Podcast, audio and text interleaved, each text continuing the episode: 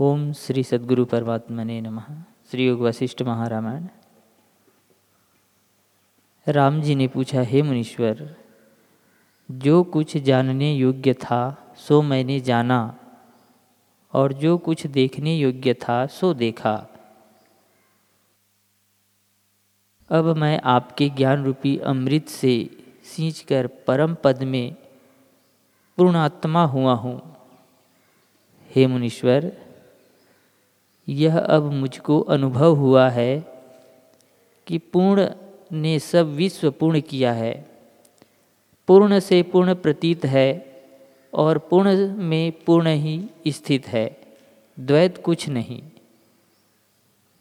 हे मुनीश्वर, ऐसा जानकर भी मैं लीला और बोध की वृद्धि के निमित्त आपसे पूछता हूँ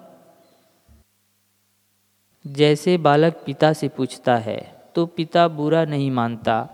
वैसे ही आप रुष्ट न होना, हे मुनीश्वर, श्रवण, नेत्र, त्वचा, रचना और घ्राण, ये पाँचों इंद्रियाँ प्रत्यक्ष देख पड़ती है।